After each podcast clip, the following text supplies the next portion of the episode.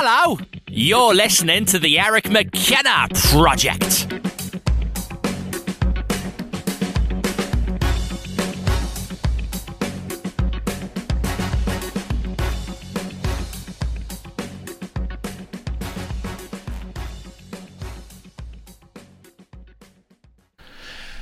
Roy Jones Jr. He's fighting Mike Tyson, and now you are sparring with Roy. Is that correct? Uh, yeah, that's correct. And how'd that come about?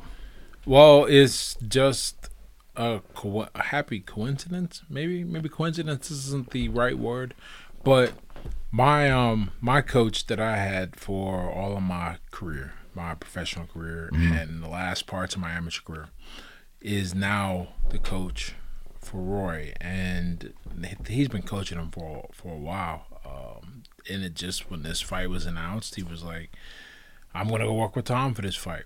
So uh, Tom messaged me and was like, "Hey, you in shape?" Loaded question. And, and fortunately uh, for me, the way I live my life, I I stay in shape. I get into the gym uh, five days a week minimum. Usually six if I can manage it with my schedule. And so it was really just a matter of me going, okay, am I am, I- am I in shape to fight? Because boxing has a uh, a different energy demand, and and I don't think if you've never done it, it's hard to um, imagine. But there's fight shape, there's in good shape, and then there's like everything else. And I knew I was in good shape, and so I just went and for for two weeks prior to everything, made sure I was hitting the bag and Okay. moving, pushing myself. Like because because that's the other thing is that you you know how to get yourself in shape after after fighting for so long. And I went and sparred, and yeah, it was it was no. Once I got in, I was like, oh wow. In fact, I was in such good shape for sparring. The first day we were moving around, I actually thought that that we were just warming Roy up, and the rounds were only two minutes. okay. Turns out they were three minutes, and I was just fine. Like I didn't feel anything, and so and so then I was like, oh wow, I'm in I'm in fight shape, and that's cool. And and a lot of it is like I know how to move efficiently. Well, sure. You know, after you do it for so long, you like you know, you know, little things like like a guy who's just starting doesn't understand how to always have his balance, and each time he gets back on balance. Well, he has to get back on balance after every punch he throws, so that eats up energy. And then by the second round, he's like, "Oh goodness, I'm tired." Uh, I don't, you know, have that problem. because I know what I'm doing. And another thing is like I know how to defend, but, and and use minimal energy or or be more efficient and stuff. So that combined with just keeping in good shape, and I, was- I was able to get in there and, and be be good and keep going. So so it was fun. And what it did is it made me think, oh man, I could fight. And then I, and then I remember, I'm like, ah, I really. the the opportunity cost for fighting is. Well, is and then you looked at that as a business decision. So there's one part of your brain saying, "I still have this. I can do this," and then there's that rational side that, that looks at the business component of it, right? Uh, yeah, yeah, and you know what's cool, right? Because boxing is a lot like. It's not. It's not like a sport. It's more like, and from a business perspective, it's like uh, the music industry. Maybe Okay. it's probably uh, a bit closer. Okay. in that you know when I have a big enough following, and now a lot of the internet is ca- or a lot of the boxing world is caught up to the internet, Right. to where I could go and and easily um, make a at least ten thousand dollars, like make it, not like they're gonna give it to me, like like people are gonna pay to see the fight Right. uh, out of my um, out of my following and have a good time with that.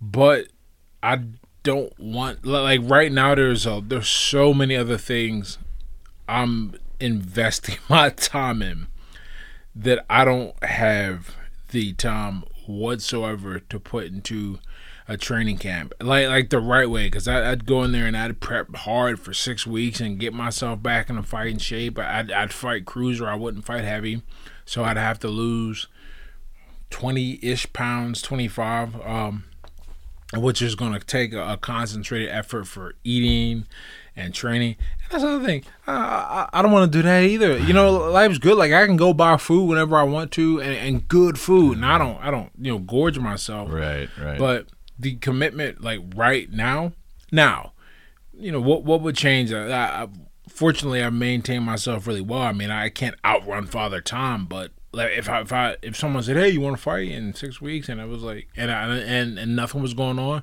assuming I still have the same lifestyle I have now, Yeah. yeah, I'd, I'd, I'd do it because I'm in I'm in shape and I don't do anything to deteriorate my body. I don't drink, I don't Right. smoke, I sleep well, I have no stress. Uh, and- well, I mean, no no uh, negative stress. All the stress I have is, is from like you know meeting deadlines that are gonna make my life better, things like that. So so no, I, I don't I don't think I would take a fight soon. Uh, if I was going to do it, I'd do it. I'd have to like have a book deal set up, so I don't have to worry about my money. I'd have to have my passive systems a little more passive, right? Because right, because money's not the issue. I mean, that's a big thing right now, uh, or that's a big thing in general in a fighter's life, especially uh, the newly turned pro who were not Olympians. Is that they're not signed anywhere, and there is so little money in boxing. Like people don't people don't realize, man. There- Yeah, we that's why most that. of yeah most of us have jobs for a reason, man. That's not so like uh, I wouldn't have that issue, and and more importantly, uh, because of the way I get paid, I would be fine because it's all on the internet. It's all Right. like, it's either client work or passive. Right. Uh, so so not things that require me to be somewhere forty hours a week away from the gym. So I could I could really you know throw it down and do a great camp. But like like man, it took like hobbies. Like right now I'm in a um in a semi immersive Spanish class on the internet. You know I'm taking two two hours a day speaking, another hour a day working on my pronunciation. I'm writing a book proposal. I'm still putting out programs for my website. I'm still um what else? Something else is in there. Oh, right. I'm trying to hit hundred blog posts by the end of the year, like total on my website. That'll be nice. Got a newsletter. I'm growing. I mean, YouTube channel. Just just doing tons of Subscribe to Ed, edlatimer.com. Please do. and Because I, I, I am inundated with so much good content now. I just couldn't wait for you to get in here. Oh, thanks. excellent. Excellent decision I made to subscribe. Oh, thanks, thanks, thanks. So yeah, I, in fact, I just sent out a newsletter uh, right before, Mm-hmm. right before we um Yep. About an hour ago, we got the notification. Yep. So it, there's just you know there, there's so much cool stuff. I'm really happy. I'm I'm fortunate. I was talking to my girlfriend about this the other night. I'm a I'm as big a believer as anyone that you can start most things anytime. Right. With that said, mm-hmm. yeah, imagine a world where there's no coronavirus, right? So everything is up and running normally. And then I wake up Last one- year. That's right, not not that long ago. And I wake up at 35 and I'm like, I'm gonna try and and box. What? and I'm gonna do it the right way, which means I'm gonna be an amateur. Well, well, you can't because you missed that cutoff because there's a there's a cutoff for amateurs. You I didn't. You, you can't be an amateur any older than 35. I, I did not know that. Yeah. And so I got to go write the pro. Okay, But I don't have any skills, so Okay. Okay. so, but but my point of bringing that up is that you can you can do whatever you want to, uh, but you probably need to do some things sooner than others. yeah. Father Time's moving along. At the very least, you need to start those things. Like like right now, because I because I know what I'm doing, how to fight. I know you know I'm healthy. I got a record to lean. Like if I wanted to get a pro, like if I really wanted a pro fight, if people would try and talk me out of it, so to make sure I'm, I'm good. But if I really wanted to, I could do it. Wouldn't be the same if I was if, if I was you know Joe Nobody who just woke up one day and was like I want to fight and they'd be like Are you sure? you sure? You can do a lot of other things, man. You're not gonna get any money. It's gonna cost you. So yeah, that's that's what's uh what's going on. There's just just a lot of good fun stuff happening. Yeah, there's no question that uh, you, you have, as we commented off camera, you have one of the busiest schedules of anyone in my sphere. You, you, you know, I get accused of never sleeping. You know, I don't know how you do it, but you still strive to get that eight to ten when you need it. You talk about that, I think, on one of your prior pieces. That you know, so so sleep obviously. Hey, and let's let's dive into that for a second too. Uh, routine obviously big thing with a fighter, but also you've translated uh, rigid routines into your into your life, your business life, and your personal life. Correct? Yeah, and if you don't have okay, so so I'm actually not as rigid as maybe people think, or maybe my definition of rigid is is crazy. Okay. I know there's certain things I got to do every day, uh, and I make sure I do them. And if I don't do them, I definitely do them the next day. One thing that does not happen and cannot happen is to miss two days in a row on anything. No procrastination. Yeah, you you can miss one day, especially if you make it up by going hard somewhere else or finishing a deadline or meeting a deadline. But you can't do that uh, two days in a row. That's a big problem, and I'm I'm careful to make sure that never happens. But I try to I try to take care of the the machine first. That means I got to make my sleep. I go to bed whenever I want to, but I also wake up whenever I want to. Like like I am not beholden to an alarm clock, and it really it's important. That that's that's uh that's kind of one of those perks of freedom, right? So, to people listening to this, though, because most of us are, because of just the way our lives are constructed, and we're we are tethered to broader responsibilities that, that for other people's organizations.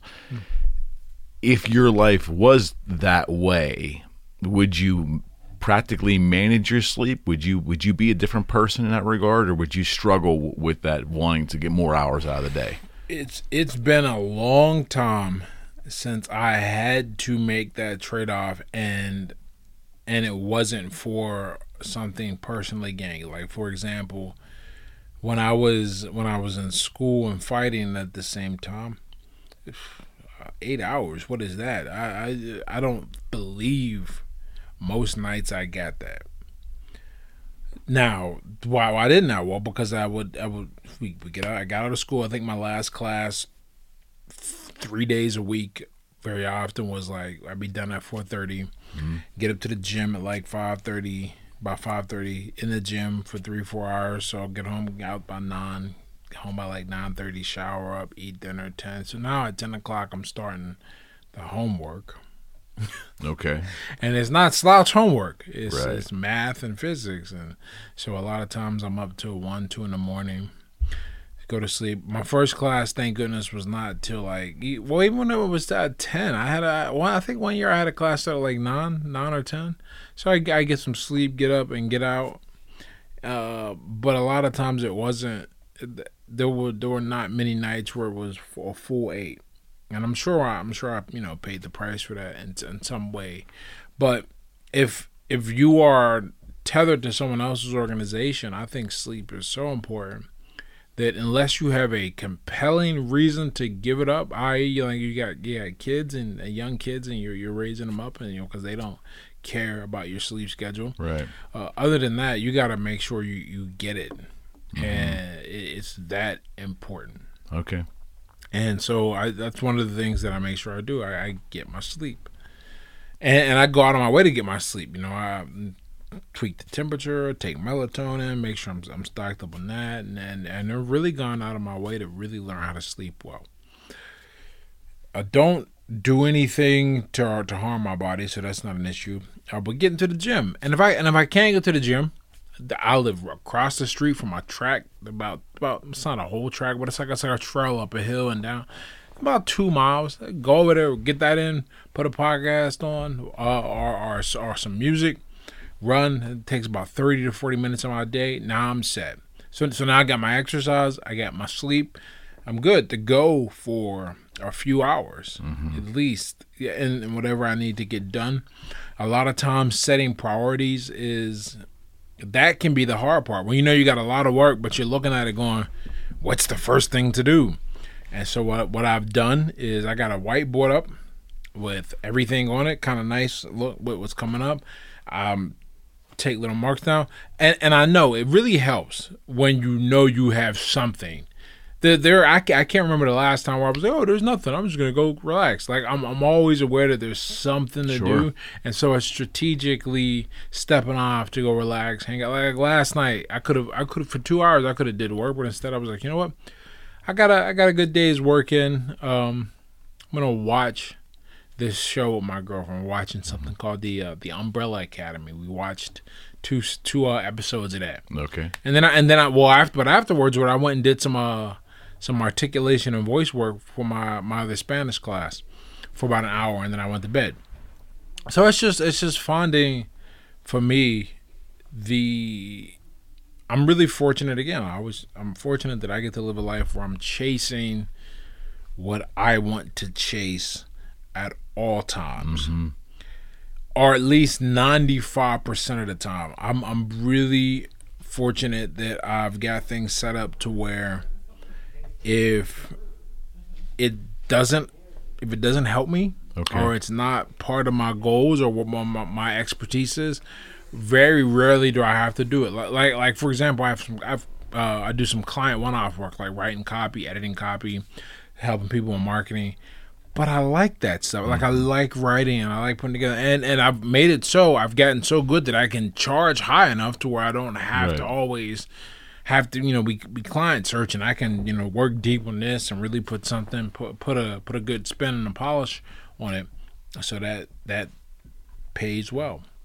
So i think i think it's just a matter of priority. Me setting my priorities up and then ruthlessly attacking those. It also helps that i'm i'm kind of always in a position of urgency but against a soft deadline. There are very i'm trying to think do i have any hard deadlines in my my i mean i have bills i gotta pay that that's about it but but those are neither here nor there because Yeah, they're there no matter what. No Um, right. how you handle your life, they're going to be there. Yeah, no, like no, like no matter what, I gotta gotta come up with the money every month, you know, to, to pay for. No, things. absolutely right. Absolutely right. The um, last time you were on the show, you mentioned that uh, the early part of the pandemic you were abroad, or you just got home before the lockdown. Oh right, Is that yeah, correct? yeah. I had just got got home before the the lockdown. Yeah, and, and I could sense a little bit of disappointment in your voice that you were home at that time, anyways. Well, yeah. So so you know, since then, some interesting. My my perspective has shifted ever so slightly. Okay. Uh, for starters, I realized that that okay, so so I've tethered myself uh, to my girlfriend. She she we're a unit, you know. That that's just how it's going to be and how it is. So it's my responsibility to take into consideration uh, her feelings on certain matters. And when it comes to like where we're going to live long term, I have to weigh in the the psychological effect okay because like we were in a city where we actually didn't know anyone now if we were in lisbon that would have been a different story but we were in a place uh, called porto and we didn't know anyone there so it would have been like me i mean i'm a, i could just sit there all day and then work on my stuff and be fine whatever you know uh, i'm a god or that's different Sure. right Sure. uh, that wouldn't have been her. So coming back, you know, okay, cool. And and now what has it been? We've been back here April, September, so six months, Yeah. six or seven months. This is almost almost, almost seven. Uh, really happy, really happy in my home. Really happy that I'm I'm seeing people. Uh, the key is to always find. Uh, well, uh, you you can always focus on what you're lacking. Like like no situation is perfect, and you can always focus on what is not perfect about that situation, and you'll be down. Or you can focus on the positive. Mm-hmm. And one of the big positives is that I can see my friends. I can socialize with my friends. Also, I'm I'm I'm just learning more about what I what I want my future setup to be like. I'm pretty sure I want to maintain a residence in the United States. Okay. That's a change. I'm not 100% sure that I want that residence to be where it is now in, in Pittsburgh. I, I just, you know, me in the cold, man. Uh, I, I've earned. I've been eh, waiting for it. Look, and, and I've earned it. I mean, like I I grew up, born and raised here. Spent, you know, I, I've earned it to, to get away. But, but I also have to remember. All right, and so so what the what the plan is, the general plan is to have two homes, one in America, one in Europe, and then once I have uh, residency or citizenship, it won't matter. Right. And just go back and forth, and have one home as my base in Europe and one home as my base in the United States, and just kind of get set up that way. As far as where in the United States, I really, you know, I I I really like the warm weather, but you have to remember, and this is something I remember. You got uh, that I'm being reminded of. The people are the most important thing. I can go like like once again, fortunate. I can go wherever I want, more or less whenever I want. Right. So like so like like my life isn't. I don't think about okay. um Vacation is vacation, not vacation time, right? So that changes a lot Sure does. that all of a sudden it makes it, it- it's easier. I can weigh out. Okay, my friends are all here, you know, right? Um, and if I really want a view like where I can see water or something, you know, I can I can figure that out. That's like the only thing. Like I've always wanted to a, a view of the water from my from my Okay. home. So if if that becomes super important, whatever. But what is important is that most of my other friends aren't like that. But I do want to see them. So I probably need to put roots down somewhere where I can see my friends, and that's where I live, where I grew up. And I can go wherever, travel wherever. It, it doesn't matter. It one thing that you, you start to see when, when you divorce your location mm-hmm. from how you earn money, you start to realize that traveling is only expensive because it's an opportunity cost. When it's no longer an opportunity cost, then it's about the same. pr- It's it's about the same as living someplace, especially now with Airbnb. Right, like, right. well, you can get a whole Airbnb for what you pay in rent. And if you consider that most people, when they travel, their week of travel is the equivalent of their their probably their monthly rent or, or mortgage Right. then you run into a th- then it turns into a different math problem it's no longer i i'm not working now and going away for a week to pay for what i do in a month it's like okay i'm not working now and i'm already here. What if i what if i rent out my spot for like half what i'm you mm-hmm. know paying mm-hmm. and then i go off somewhere? So so there are a lot of options but the, the cool thing about all the options for for what i want to do they're all centered around the idea of freedom. And and I think I'm I'm not against rooting myself somewhere anyway because because one of the things I do want to do I, I'm pretty sure I'm going to go back to school um, Okay. for for meteorology. Really interested in that that kind of thing. So and and where the good and the good schools for that are all in America. So I- I'll see if there's anything floating around in Europe because it's a lot cheaper, especially after I gain a residency, over there. Right. But uh, No doubt. But other than that, I mean, I'm just you know I'm happy, man. I'm I'm really happy no matter where. I, I my my perspective is shifting. Instead of focusing on oh I had to leave, it's well I'm here now. Okay. you know? And then on top of that, look, man, here's a cool thing. Okay, this ain't gonna be that cool. it, it, just, it just depends on your perspective. So, so my um my my my teacher for my Spanish class, they're, they're based out of Colombia, and uh, she was telling me she was like, we had the longest lockdown and one of the most and the strictest one of the strictest ones in the world. Seven months. The borders were closed. People were only able to shop uh, every other day based on their I think like security number, whatever. And then I on, on Monday, this Monday, the the uh, the president was like, "All right, well, more more or less." I'm paraphrasing. The president was like, "Oh, we're just gonna live with this thing. Everything's back open. International flights are open again." so there's Sure so and that that's down in Colombia. So I, I know Mexico is like that. Colombia is like that. Uh, parts of Europe are starting to, to to be that way. And and that what what does that mean, right? That means that I can travel. Like if I really want to go someplace, Yeah, you can go. I can go. It's not not a lot of stress right now. Absolutely. The uh, Joe Rogan, uh, obviously the biggest podcaster uh, in terms of popularity, anyways, um, in the world. Big ordeal about him fleeing California, moving to, um, I think it was Austin, Texas. Have you is that on your radar? Did you, you familiar with that at all? Did I, I? I you know I had heard about this, and and I don't I don't know like why he did it. Right? Yeah, well, that, that's why I wanted to ask you a question. I think the reason, if I'm hearing him correctly, was that the, the minor part of the reason, Ed, was that there was uh, homeless and some crime and some other funky uh, social things he was he was encumbering with his family and so forth, maneuvering around L.A. That was part of it. The bigger issue is the Spotify paycheck that I think he just signed of 100 plus million, and then the tax implications between living in California with the state income tax as opposed to no state income tax in Texas, which I think probably put an extra five to ten million in back in his pocket. And I'm sure that was probably Awesome, man. Part me- of it. Let me know? let me tell you something that's crazy. I I have a, a a pretty a pretty nice network of, of people who would I, I would consider like thinker influencer types. right. Um and everybody it's a joke. I say all the cool kids are moving to Austin. Okay. Uh, my buddy Joel Runyon's down there, who's a who's a um, one of the, I think one of the only guys in history to run an ultra marathon Right. on all seven continents. right. Ryan Holiday's down there. Mm-hmm. They, they uh, Tim Ferriss is down there. Mm-hmm. Um, James Altucher is moving down there. Yeah, it's almost it's real cosmopolitan within Yeah. a state that is not cosmopolitan, but Yes. that city is. So so I was telling my girl, I was like, you know, I gotta I gotta take a trip because what happened is this.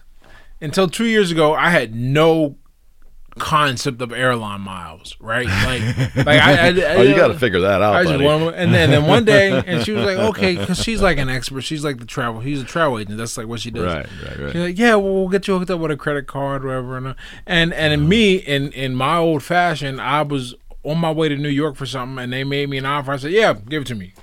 I just took it, and. And I was like, "Well, I'm gonna work my way up and earn these points." She's like, "No one earns points; they just get them through their their company send them places." Well, I showed her I get in in one year I racked up hundred and thirty thousand points. for you. right? for So you. so I got all these airline points that are just kind of. Just sitting there. So I'm like, They uh, expire. Be careful.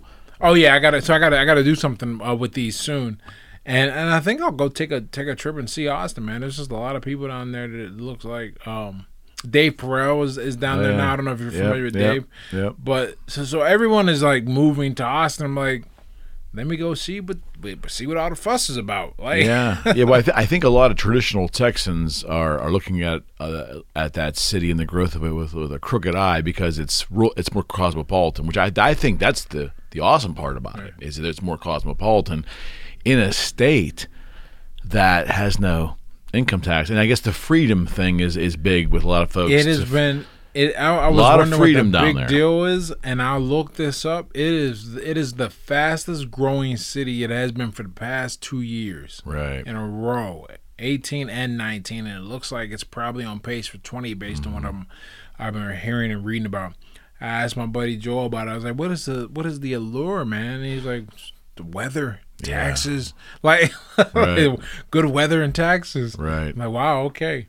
Yeah, I just didn't know if that was on your radar. That's interesting that, that even even in your thought process in regards to where And- you may land. Let's put it like this: when I was when I started to seriously look, and and I, I'm pulling back now because I just kind of like fighting and not really looking at anything else but what's on my radar right now. We'll see where I'm at in the year. sure. But I did start. I was looking at like different schools and different um, atmospheric science programs to see if see what they're around, and everyone was talking about. I was looking at Florida. Florida's got a few options, mm-hmm. but everyone's like, "Man, you gotta you gotta get down to Austin." I'm, I'm talking about all these people that like I interact with and look up to, and they're like, "We're in Austin. We're in Austin." So so in my mind, it's like this big party going on. Never mind. Ed just wants to participate.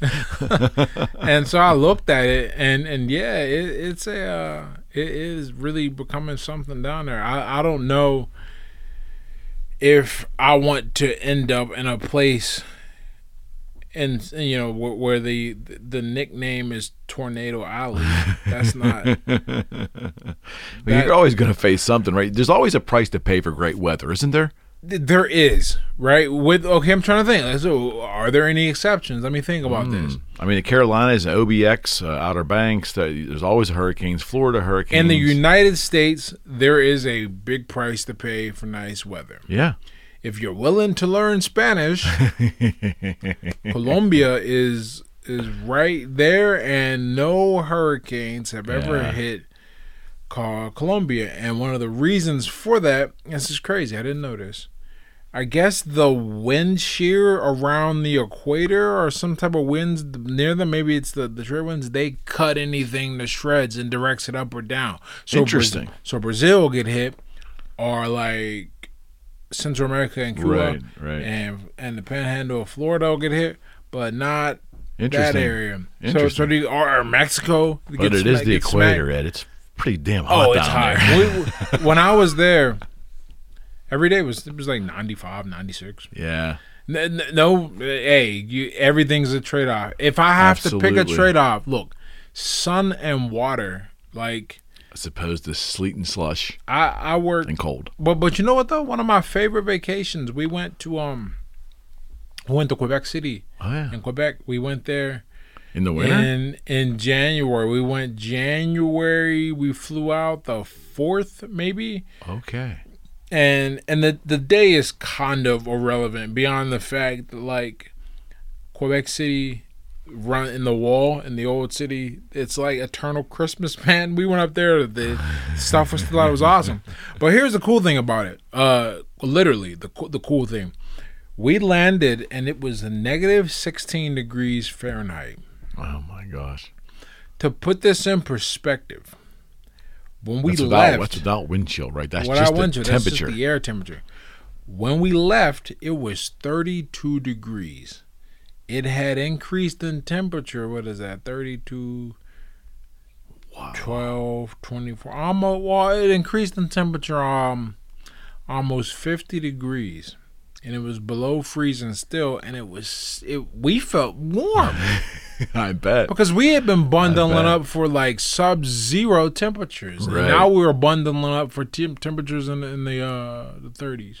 Yeah. So yeah. Quebec's a beautiful uh, uh, providence. Yeah, period. Que- Quebec City is is one of those gems, Mm-hmm. and and the cool thing about it is Americans don't really go. They don't really know about it at all. I mean, maybe some of that's changed with like. I think uh, you're right. I think with- Montreal, Instagram. they'll go to Montreal more. Yeah, a lot of them go to Montreal because Montreal is another beautiful city. and- Absolutely. Good food. But most people they don't they don't go. You know, we'll just go because the first time we went to Quebec City, this was like my first international trip. We we drove, Wow. You drove it. woke up at like four a.m., hit the road. I drove the whole way because that's what you should do as a guy, right? So I- I Absolutely. drove- but let me tell you something. It took it took twelve hours to get to Montreal, Uh huh. And then two more to Quebec City. Right. And you know how I did it? I mean, I, I, I still remember how tired I felt when we got there. We, we got the Mont, we got the Quebec City around I think it was like seven o'clock ish, uh, seven p.m. We left at four a.m. Let me tell you something. Serial. I don't know if you remember that podcast when it came out about what Yeah. the- yeah that for the first Yeah. uh, season. I listened to the whole thing on the way up. It was great. It was engaging. Right. I was hooked on on true crime podcasts Right. after that. Okay. And the problem is, man, this stuff is like heroin. Like you just like you're, you're trying to get to the first high each time, and I was let down for a while, and then I found a few good ones. Oh yeah. Uh, Once you get them, you just can't stop. Yeah, because it's so fascinating, and, and and really, it's the it's not just the case. The case helps, but the the narrator No doubt. makes a big difference in and how they doubt. how they put it together, how they tell the story. Um, we we drove to um, where do we drive? To Nashville. We drove to Nashville. That's about nine hours. And we found a podcast called. So on the way down there, we actually stopped halfway through in uh, Louisville. I think that wherever the Muhammad Ali Museum is, Okay. because I went to it, and then drove to Nashville, and then we drove back. I did the whole thing straight and listened to something called the Barrel Creek Murders. And Barrel Creek Murders. yeah, Okay. oh, fan, they fan. I gotta remember that one. Okay. Uh, the way the the story, the way they told it, and everything, I was like, okay, I'm in. And then you know, and you realize like once you have a once you have one or two good true crime podcasts, and you hear the rest, and you're just like, this is terrible. This is terrible. That's a letdown. this is terrible. Ah, this is almost there, but I can't stand her voice or something uh-huh. like that. Uh huh. So Do you uh you listen to any of the uh, um any of the crime writers on audio? Do you familiar with um or even any of the uh, espionage or spy stuff at all? Like um I'm listening to I have over the course of years when I do any kind of road work at all and I'm out there by myself. I love to listen to podcasts now, but prior to podcasts I was listening to books on tape and it was you know, Mark Greaney, Vince Flynn, these authors that created these spy, these spies, and these characters, and then it was, it was book to book to book, and generally you're happy with it I'm dealing with one right now uh, in from Mark Greaney, and it's a letdown. And it, it really sucks when one lets you down because you, you want to be invested for you know four or five nights or six nights out. You know, by the time you're on your sixth night out, you know, walking or running or doing your thing, you're getting toward the end of the book, and then it, it just sucks to be in a in a bad one. That's kind of where I'm at now. in terms of fiction, the only uh, I, I listen. Well, listen, I've actually never listened to uh, a, f- a full fiction book on tape. okay. I read a few James Pattersons. Oh yeah. So Yeah. I'm, I'm familiar with that guy. But the narrator does make the entire difference. It does, and, It's and I don't, I incredible. don't, I don't know how it goes on fiction because the big thing in nonfiction is reading your own work. Like that is, Yes. it's almost That doesn't happen in fiction. insult to your yeah to your readers if you don't read your own work. you Yeah. know, so. Oh, especially on an autobiography. Like, If, Yeah. yeah. If you if you absolutely, but I think what these these accomplished writers seem to do is they find one narrator that they really resonate with, and they send they tend to use that person for the all of their the series, and that, that's great. But when you're listening to a series and you're four books in.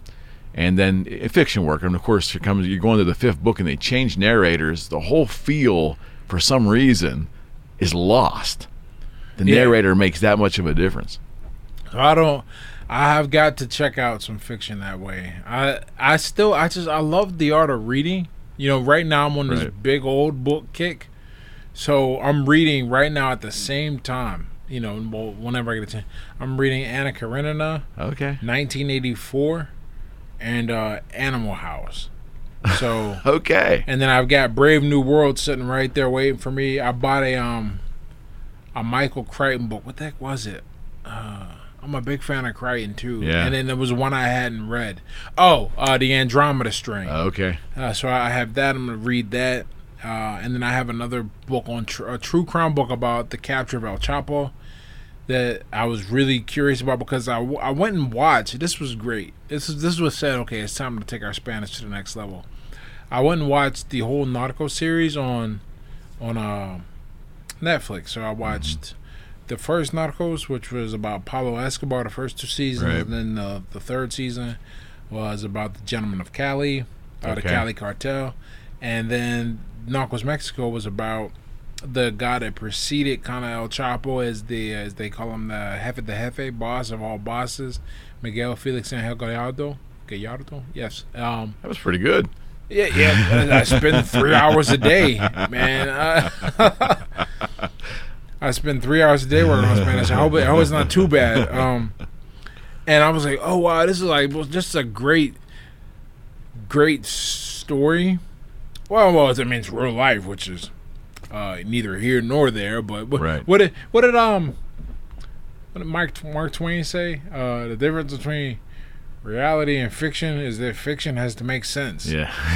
and like and so like some of that some of that stuff is just, just out of out of this world but it but it was all real cool and real good but reading that when you're on the second season of Narcos Mexico which is the one about Gallardo it's all you the you you start seeing like they're they're I, I don't know if they're going to actually produce it but they have it set up to where they're going to talk about El Chapo and, and how he ended up taking over everything and, right. and you know what's crazy about all that stuff? You never win the drug war. It just never stops. Like like now, I was just reading an article. The cartels in Mexico now are using drones with C four attached to them to, Unbelievable. to attack, and I'm just like, uh, do I really want to go down here? but, but but apparently, like they the, the the resort towns, they they do a good job of keeping that element out, and and also Do they? well, well, for the most part. Okay. Because now here's why. Here's why. Uh they understand. Okay, so how first of all, how does all that activity happen in Mexico in the first place? Are these places? Well, there's corruption. There's corruption everywhere. Um but they the, the corruption there is is with all levels of kind of the government. Yeah, this is what we what you find out you know you study and read it everything from the local police to you know the military okay and here's the thing the last thing the government wants is for the neighbor to the north for their citizens to start dying in places where they're safe plus they spend money Right. So you think. so there's a big incentive for the cartel or the government to kind of push and put pressure on the cartels to not bother certain places. Just let that be. You don't hear a lot of stuff happening in Cancun or Tulum or Puerto Vallarta. None of that happens. It, it- or not. I'm not, and I'm not saying nothing happens, mm-hmm. but but you gotta venture Generally. in. yeah, because those resorts, that's like okay. You don't bother them, we won't bother you. It's like this scene in a wire, which which is great. Uh, when they're the, the I think it was season three, where they created this this place called they called it Amsterdam, where all the drugs were legal. I mean, they weren't legal like on the books, but they Right. could go do drugs Right. and and the whole idea was like you know we're only gonna come down here if we gotta start investigating dead bodies and the drug dealers were like wait a second all we gotta do is not kill people and we can keep making cause, because remember they're not they're not violent E- even the cartels aren't violent per se Right. they're, It's they're a just, business entity. it's just a business and, and you know look it like this if if if the laws were different you'd have Pepsi and Coke doing drive-bys on one another. Instead, they can't do that, so they Right. compete in the business arena. Right. There is no business arena selling drugs, so then you can go, you know, drop C four on somebody. You can't do that, uh, and and they don't. They try not to let that element uh, creep into the resort areas because that Right. threatens everyone. You know, if if our citizens start or anyone's citizens started started down, well, for the first thing that's going to happen is we're going to stop going. Like Right. right. Right. Right. the Dominican Republic when, when I was we were there last October Okay. and Or Santiago. uh Puerto, where were we? The heck were we? We weren't in Puerto Plata. We were in It'll come to me. Okay. Maybe, maybe it was Puerto Plata. Okay. Uh, but uh, the the whole idea was that or the, or the big problem down there is somebody had just I think some girl had got beat up or something like that. Uh and that made it out and so all the resorts like dried up. People were dying from drinking too much too, which is their fault, but the way it's reported, Right. it makes all the difference. Right. So we got a great deal because it's a discount because I bet. nobody was coming and, and I they bet. needed to fill the rooms because th- those places are, are are staffed by the locals and the locals need to get paid. You know. That place has changed a lot over the years. I was my first. Uh, that was there with a, a friend of mine in the mid '90s, '94. And then I went back around 2001, and just in that seven-year period, it was incredible. Because when I was there prior, there wasn't any commercialism. There wasn't. I mean, it was ah. scary. It was guys that were and, and this this this kid was this kid was in medical school down there and his father had arranged for his safety and security and housing and we actually had had hired people to go places with us but it still was a little frightening uh, but it's changed a heck of a lot i mean dominican republic has changed a, a tremendous amount a tremendous amount but did you ever you enjoyed your time down there Very much so. Um, I mean, and you know, I, I was like, I had a, a preconception Uh-huh. about resorts.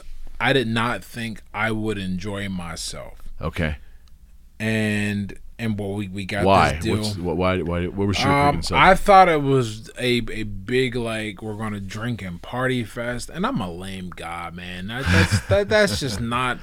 Uh, I'm a lame your guy. You know, I've been with my girl now for eight years. Like I'm, I'm just not. I don't drink. right right There, there's absolutely nothing about that that life that's appealing. So I'm like, ah, Right. what am I gonna do? Am I gonna go? Went there though, and and I was I was happy. You know, I I got to sit on the beach, mm-hmm read my book, or go in the water. Food was good, room was great. Right. Um, not everything was on me. My Spanish was okay then, but like, uh, it was still you could do all your communication. It was no Yeah. problem. Like Oh, yeah. no problem. And it was nice. It was it was a good feeling. You get up and go work out. So I didn't I didn't feel like a fat slob eating. Uh, and I didn't eat. I mean, I ate normally because Right, I, I right. don't. Uh, one one thing that that happens is you get disciplined over things like your diet, like certain things like buffets just don't appeal to you. not because they're not gonna have like good food, but it's like there's all this food here, and I'm I'm not going to like no matter what I pay for this, I'm not going to eat all this. So then you start focusing on quality, and fortunately, the food was quality. I mean, it was great, great stuff. in the DR. Yeah, the term. I mean, apparently there are some places where that is not the case, No, but but some uh, places in Cancun, that's not the, that's not the case either. But the where we went, the food was was great. It was healthy. They had a high reputation to begin with. So Would you recommend to people um, that have been timid to travel, not just because of Corona, but just people that are just timid to travel? Period. I'm a believer that they should get out and do stuff. I mean, I, I did a lot more when I was younger. I don't travel as much now. It doesn't interest me because I got other concerns here.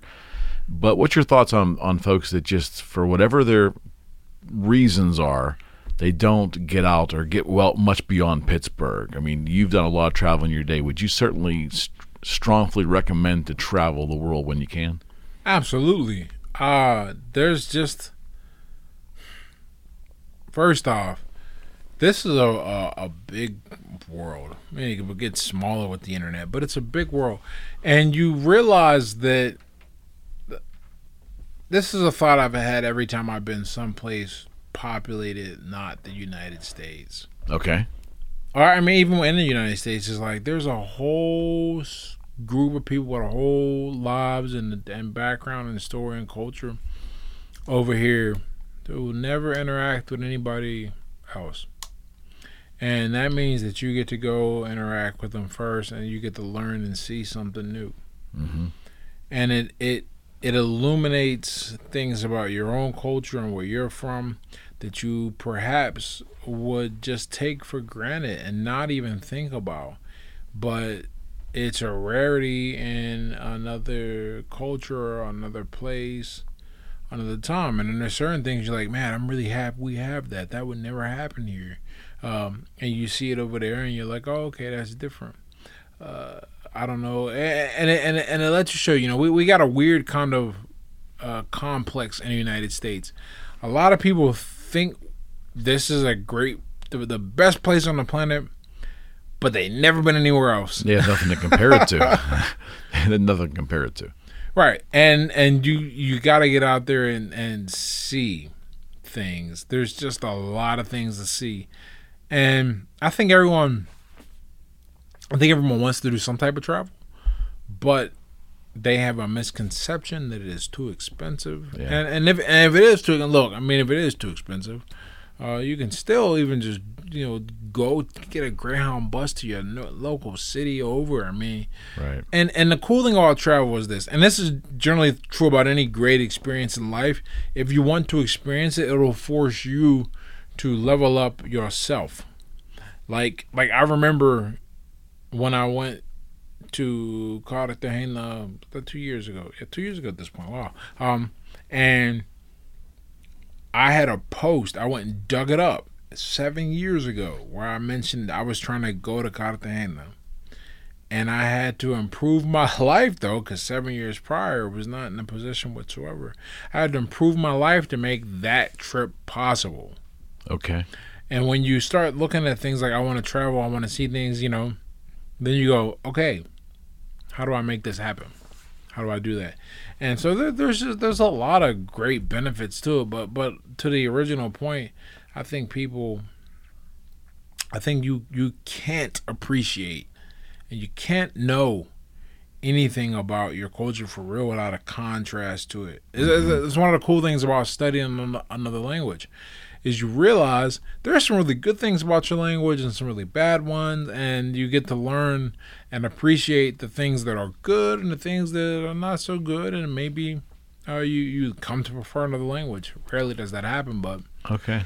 Any uh, distinct memories of you traveling, maybe earlier in your life, and seeing something or experiencing something that changed your perspective? that Anything alter- stand out? altered my perspective completely. Whether it was food, whether it was culture, whether it was um, I don't know customs, lifestyle over there, how they manage their day, because there's so many differences depending on where you go.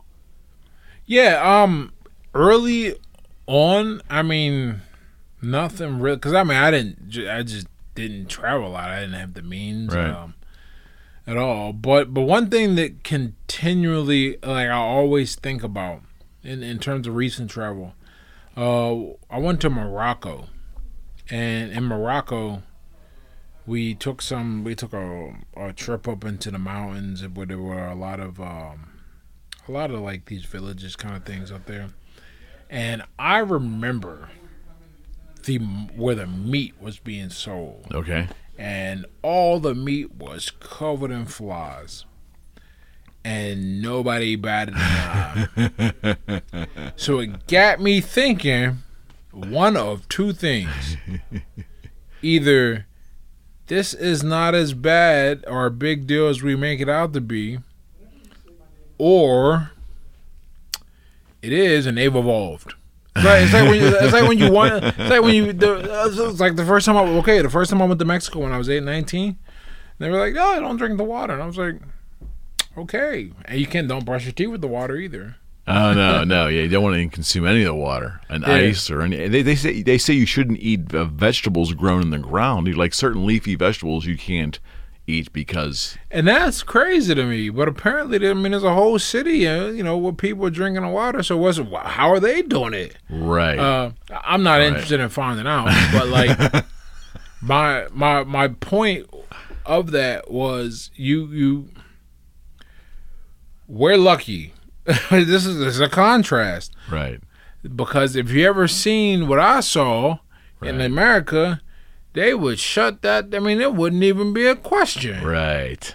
But over here, people just buy like normal cook. I mean, I'm assuming no one's dead. I'm assuming from it, so you you just learn to deal with it. Yeah, I have a story from a family member, a Canadian uh, part part of my Canadian family who was able to travel to Cuba over the years for vacations, where we really couldn't do that in USA. Ah, and they would tell those stories about having some of the most amazing food, but they were kind of they kind of knew that when they left the uh, the eatery, they didn't want to walk down the block and then look into the alley because all the meat was hanging on clotheslines being cured or dried or whatever and you just didn't want to see that because right? Because it would have ruined your meal It'll, it'll change your whole mind. You're just like, okay, damn, like, damn, man, okay, this is good, but uh, what the hell did I just eat? yeah, like, like you know, I remember, man. I I got a great fish when I was in Morocco. I mean, just a great piece of fish.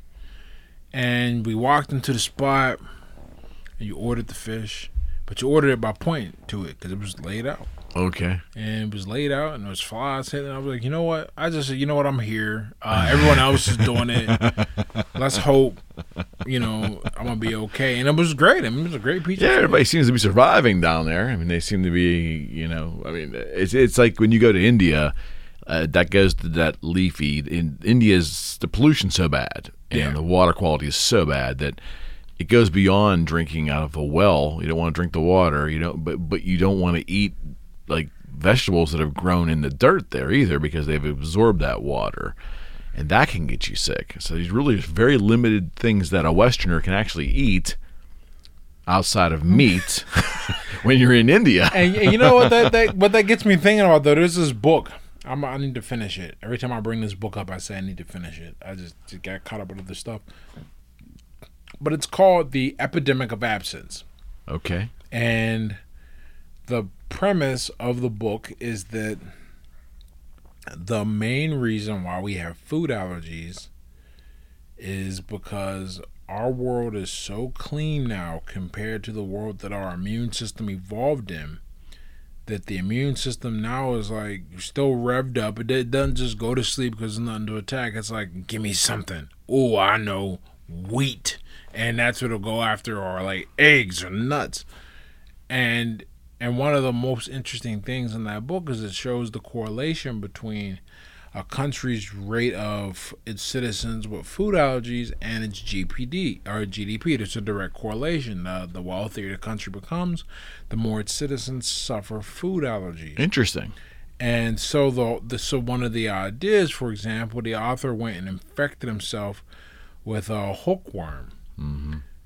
and the result was that his allergies tamped down considerably because his immune system was no longer in this kind of overdrive state. Instead, it had something like the environment that it evolved in so it could attack and deal with these things. So what I would I would guess something similar takes place because if if you can build a civil build a city of like this place where you're not supposed to drink water, Cairo, Mexico City, uh, places with with ten plus million people. Right. Look, man, they ain't all drinking bottled water, Right. Uh, right? Right. So what's going on? I, I would imagine.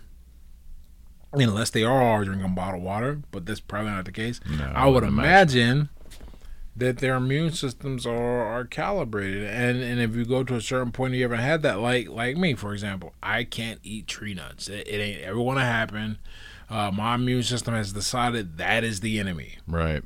and if you if you look at something that is easier to classify as as uh, antagonistic like like a hookworm it's like don't eat that food over there it might have parasites in it and the reality is those parasites probably will keep you from having hay fever Right. I mean, but they got parasites, which which comes with its own problems. Mm-hmm. So if it's if it's a worthwhile, but but it's definitely a cool book. I have it on my Kindle. I need to finish it up. The um, can we extend that conversation even to uh, like even what we're doing with now with coronavirus? I mean, Oh, for sure. You know, one of the here's the here's the most unpopular view, and seems to be the view that, that a place like Colombia has taken, or a place like Sweden took.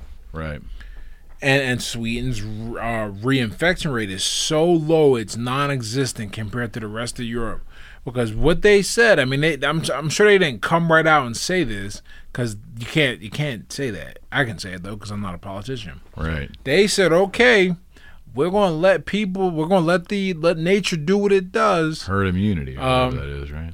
And well, before we even get to herd immunity, let's just talk about what nature generally has done for all of nature, which is exert a selection pressure, mm-hmm. and that pressure selects out people ready to go on. Right. If you aren't ready to survive, you don't make it. Now, some things this does this doesn't hold for all diseases. You know, some of them the the damage caused will exceed the benefit gained by developing any type of immunity. Right. You know, Right. div- Absolutely. diseases like Absolutely. polio, scarlet fever, for example. Right. Mm-hmm. It, it does us no good.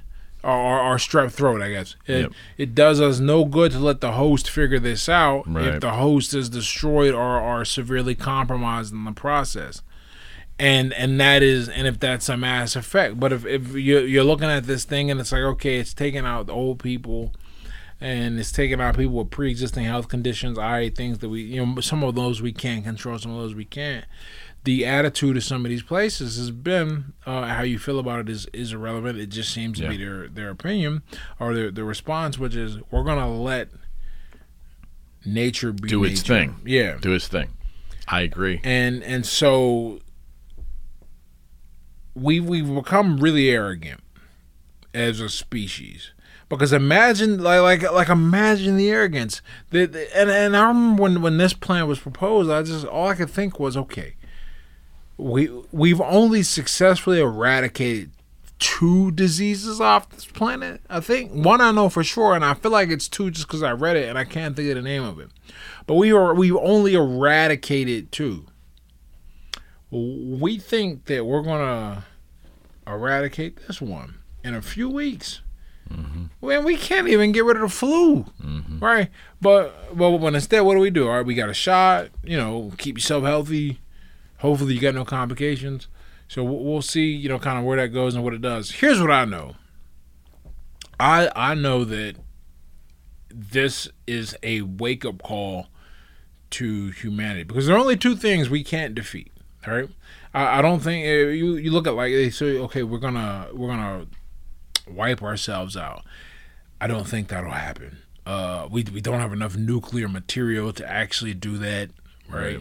Um, and and enough people would shoot the people using guns in a negative way that we would we'd balance things out. But there, there are still humans are not the apex predator on this planet or in this universe, whatever. Right? We we still have diseases. Those are those can do damage, big damage. Right? Imagine if Imagine if uh, what was it called? Ebola was as contagious as the coronavirus. Mm-hmm. Big problem, right? The cool thing, well, not cool thing. The the good thing about something like Ebola is that it kills the host quickly, and people and viruses don't like to do that. Right. They want the host to stay alive because without the host, they die. So was, that's what, what eventually happens. The Right. virus gets attenuated, Yep. and all of a sudden you just get a cold. You know? Okay, so th- that's what's supposed to happen. Mm-hmm. The other thing we can't do, you know, what are people going to do when we we find out when we see there's a big old rock heading right towards Earth? Exactly right. You want to hear something crazy? Th- This this is like this will go wow chills. So I guess there was there was um an object and some type of asteroid big enough to really do damage on Earth, and they discovered it when it, it they discovered it when it had just passed Earth. It missed all their not that we could do anything if we knew it was coming, but scare people. Right. But they discovered it when it was already past us, and we were like. This Yeah, thing we didn't see that coming. Really Yeah, close. we- we, we we able- just missed it. Uh huh. Exactly right. So- you don't think there's things that, that we would try to do, whether it was like try to try to, to break that thing up in smaller, less harmful pieces, maybe. If if they if we see something, and obviously that that's the big if is it could be this we could have something coming almost the size of this planet with a collision course. We can't control that, but if it was manageable to try to break it up, you think we'd try? Do I think? Yeah, sure. I, th- I think we'd have to. I think is our technology even there yet? From what I know, theoretically, it's it's possible. I don't I don't know if we're there yet, though. Yeah. Um, So we'll we'll see. Uh, apparently, there's a space force. So you know, pe- people laugh at that, Might right? be a lot of things we don't know about. Pe- people laugh at that idea, but but but I always go, okay, let let's pretend. I because I always try to find how a thing could make sense, and then I argue the best version. Right. Because if you argue the weaker version, that that may not even represent the reality of the situation. So you're just setting yourself up for trouble. So I always try to find the best possible interpretation and see if I could argue against it. You got to remember something. Um, one of the reasons why we have the world we have today is because at one point someone and not even more than a hundred years ago someone said you know what it might be possible if we could relay signals off of objects moving around the earth totally changed the game that, that all wireless communication is based off the idea that we decided to go start doing stuff in space Right. and and we're very comfortable. I like I have no idea. I'm arguing against the best possible intentioned version. I don't know if this is what it will actually do. This is what I'm. Um, I, I think right because because for example that is that that is a possibility that is going to happen. Um, a thing is going to come and be on a crash course with this planet, and unlike the last time something hit uh, we have like real big cities all over. So yes, while we have more space not occupied by humans than occupied, if it's on a course for you know Mumbai, Sao Paulo, Mexico City, New York City, uh, you got to do something. Mm-hmm.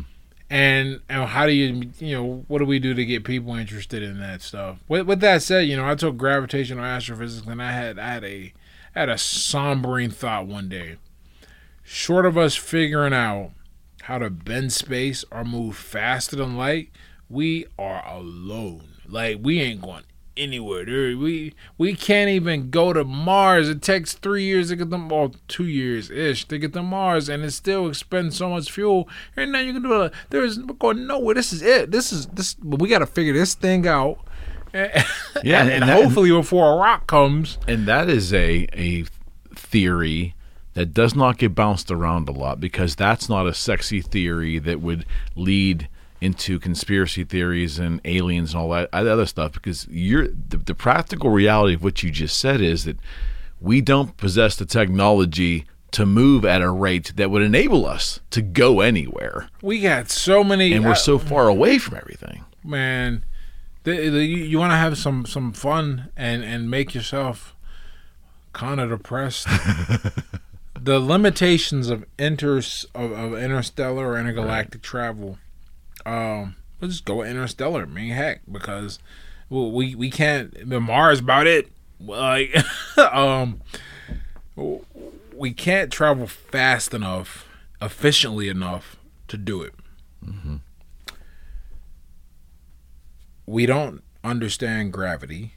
We don't know anything about it. Are we getting closer? Because Because they they found the they've been able to identify a graviton, correct? Is that a recent? As far as I know, they have not, but I but Okay. that may have popped up in the news. That, that that's a pretty big deal. So I, I hope I didn't miss it if that happened. Well, there was a. They keep discovering more more um more particles at CERN, and I think one of them I thought they they labeled as Oh, a man. I could be wrong. I'm gonna I look could- that up later. That'd I be could be cool if wrong. they did. But but even if, even if they did, you know, we, we still don't know anything about it. And gravity's kind of important for a lot of reasons. Um, the biggest It one, always wins. the the biggest one being that if you don't have gravity, um, you you you don't have anything. Your body has evolved. Like humans have evolved in gravity. Like we can't like I don't think we can give birth in zero gravity or, or and we get super weak in zero gravity. right. Uh, and right now, all the ways to generate that require so much. You'd have to like have something that spins to to create a sense of, of gravity. So like, no gravity, uh, the fuel. Uh, without gravity, can't grow food, right? So we Right. don't we don't have that. Oh, yeah. uh, and and then we don't. Even if we found another planet, we don't really know what's there. I mean, we can we can guess from a distance. Yeah. But, but yeah, uh, it, it's it's depressing, man. There's, We're just out on this rock. there's a bunch of other stars out there, but the closest one is what Alpha Centauri, which Yeah. is something like 4.2 million million 4.2 light years. If somehow you could travel at the speed of light, you'll get there in four years. Well, to even to even somehow magically invent the ability to travel faster than speed like that would change physics as we know it. We just that's the law of physics. You can't nothing travels faster than speed of That light. is a speed limit. Yep. So there's a lot of things. Um, I just go look, man. We're we're here, and and how how we're here is an interesting problem, question, thing to to ponder. But but uh, right now there is no no one's coming to save us. Uh, if, if there are such thing as UFOs and they're coming, they ain't look, man. If you if you can what, travel, do you, what do you believe? What do, what do I Do believe? you think it's possible? Do you think that's possible? the UFOs exist? Yeah, we've done a couple shows on this show on this on on the podcast, and they've gone over very well. Naturally, it's a big topic, but it, but is your mind as, as such that you don't discount the possibility? there is nothing that says, and that there, there's nothing that explicitly forbids them uh, from existing, or and, and even from a technological standpoint, it's not impossible to travel between uh, worlds. We just we we have not figured it out, and it's almost certainly got to do with bending space or somehow uh, moving. I put that in air quotes. Uh, Right. Moving faster than the speed of light, because I've read some stuff about that it's possible to like change the constants, uh, Planck's Planck's constant. Maybe I'm sure I'm getting that wrong. Anyone who's um, listening and who has a background, but I believe that there that that there are math problems or the, the math has worked out to where you can change a constant which would effectively change the speed of light which is like okay you, it's not so much that i'm moving faster it's just everything else is moving slower. Right. anyhow so so is it so so i preface it to go okay there's nothing that says they're not that that they couldn't get here but if they have the technology and the ability to get here they are they are very far ahead of us and there is But that's no- possible though, based upon what we estimate the age of the our our universe being. If, Oh, if that information is correct, if if if thirteen is it thirteen point eight? Thirteen point eight is the last number I used when I was making a speech. Thirteen point eight billion years. Yeah. So if that is, let's just assume for sake of argument that is pretty close to being accurate. May maybe spot on accurate. That's a long time. So depending on how life is seeded in certain places, they may have a four billion year advance on us, so to speak. Oh, oh, for sure. I, you know, I never thought about that, but yes, the abs absolutely. If but but if they figured it out, I would say they figured out enough other stuff to where one we ain't gonna see them unless they want us to see want be to, seen. want to be seen. And why would they come here? Yeah, there ain't nothing they're gonna be able to do. Uh, there's nothing we'll be able to do to help them or hurt them. They're you know, from the, the tech. I mean, I, I just like to think about like the technology required to do this, to to move based on I mean, based on what they're doing. It's entirely possible. I've heard this idea that like, oh, they're, they're right on another planet. They just are on a, at a different dimensional level. And I'm like, okay, that that's an interesting idea. Uh, and they can just change dimensions. How do you feel about that? I mean, because you, you, you that, that that's right up your alley in physics. Do you, do you buy into that concept at all? of, of different dimensions. All Is all that of, mathematically possible? Well, all all of the dimension is is is uh, your degree of freedom, Okay. right? So, for example, this flat surface only has two degrees of freedom, up and down, left and right, and everything else is uh, uh, composed of those directions. Every so so that's why it's a two dimensional shape. A point is one dimension. There's nowhere it's stuck. Three dimensions up. And we live. Yeah, and in we live in, we live well, we live in four dimensional space. because we have time. We have time, Okay. right? Uh, Because we move back and forth through, three time. Right. We're, are we moving? Are we moving back and forth? Well, we're not a moving back and forth. We're moving in. We're moving. We're moving in one direction Wow. in time. Too bad we can't go back. But yeah. so when people you know talk about other dimensions, like yeah, I mean, okay, is it possible? I, mean, I guess like anything, anything's possible. But but if I remember right, oh goodness, I'm going back to school. The, the the concept of a fifth dimension is related to gravity, something like that. okay. Uh, yeah, like I'm, I'm, I was never really interested in the in the in the stuff that I couldn't touch and see. Like I was not the guy that was interested in astrophysics. I was a lot more interested in, in electricity and mechanics. Okay. Um, and and so so there are some some problems in there, but but you get exposed to it, so it's not like I'm I'm not aware of these things. Are, are those are those? Is it possible? It is absolutely possible. Like there's not there, are only like two things that are like forbidden uh, right now as we understand physics. One is the idea of, of infinite energy in a system. Like like eventually you need to add energy to a thing or it stops moving, right? Uh, and and and with that 100% efficient transference of energy, you know you always lose something, Right. Right. Even at zero, even at absolute zero, you lose. So well, well, you're approaching absolute zero. The idea is that at absolute zero, you would lose nothing, but we can't get there, right? That's where like there's no movement at all. Uh, so so that's against the rules in physics. And the other thing that's against the rules is violation of causality. You know, I did this, so that happened. Can I reverse it? If I do that, will the thing happen before? Well, no, right? You you you can't go backwards. When I drop the plate and throw it down, that is the direction. It's shattered. I can't. The the plate won't magically come back up into my hands. Like, there's Right. nothing that, can- that can happen that way. Right. You can't reverse time, in other words, or go backwards in time. Is the idea. we don't know how to do it. Is it is it theoretically possible with quantum mechanics? I mean, is it theoretically? Is it? It's. I don't know. I don't know. this is the physics scholar, not me. yeah, and, and I'm just I'm a physics student, man. I I am. There's some there's some interesting stuff. But you're a big there. picture thinker. I love the way you think and you you you you, you reason a lot. Did you do you sit and ever ponder that kind of stuff? I know it's it's sexy for entertainment purposes and television and for conversational talk about aliens and UFOs. I, I even find myself enjoying conversations on that. But from a practical standpoint, do you ever ponder the possibility that we're, we're not on this little speck in, in a universe full of a hundred billion universes and there's a, the real big questions, or you just don't want to waste time on it.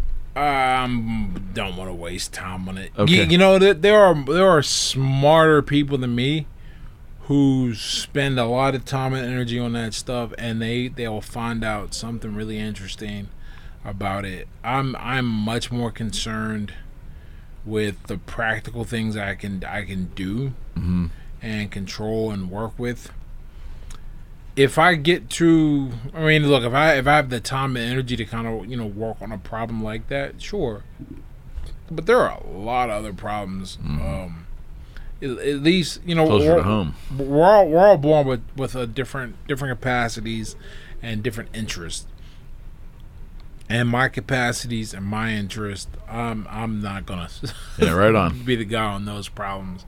Uh, they're they're certainly interesting to talk about and read about, and because because I expose myself to a lot of the ideas, in particular, uh, there's a great book called "The Hunt for Quantum Gravity," and and the whole idea is like, uh, right now we have two distinct but highly accurate models for the world, and Abs- the and the Einstein's right. Standard. The standard. uh, the quantum mechanics is is very useful, and, Alright. and relativity. So Okay, those rel- are the two big okay.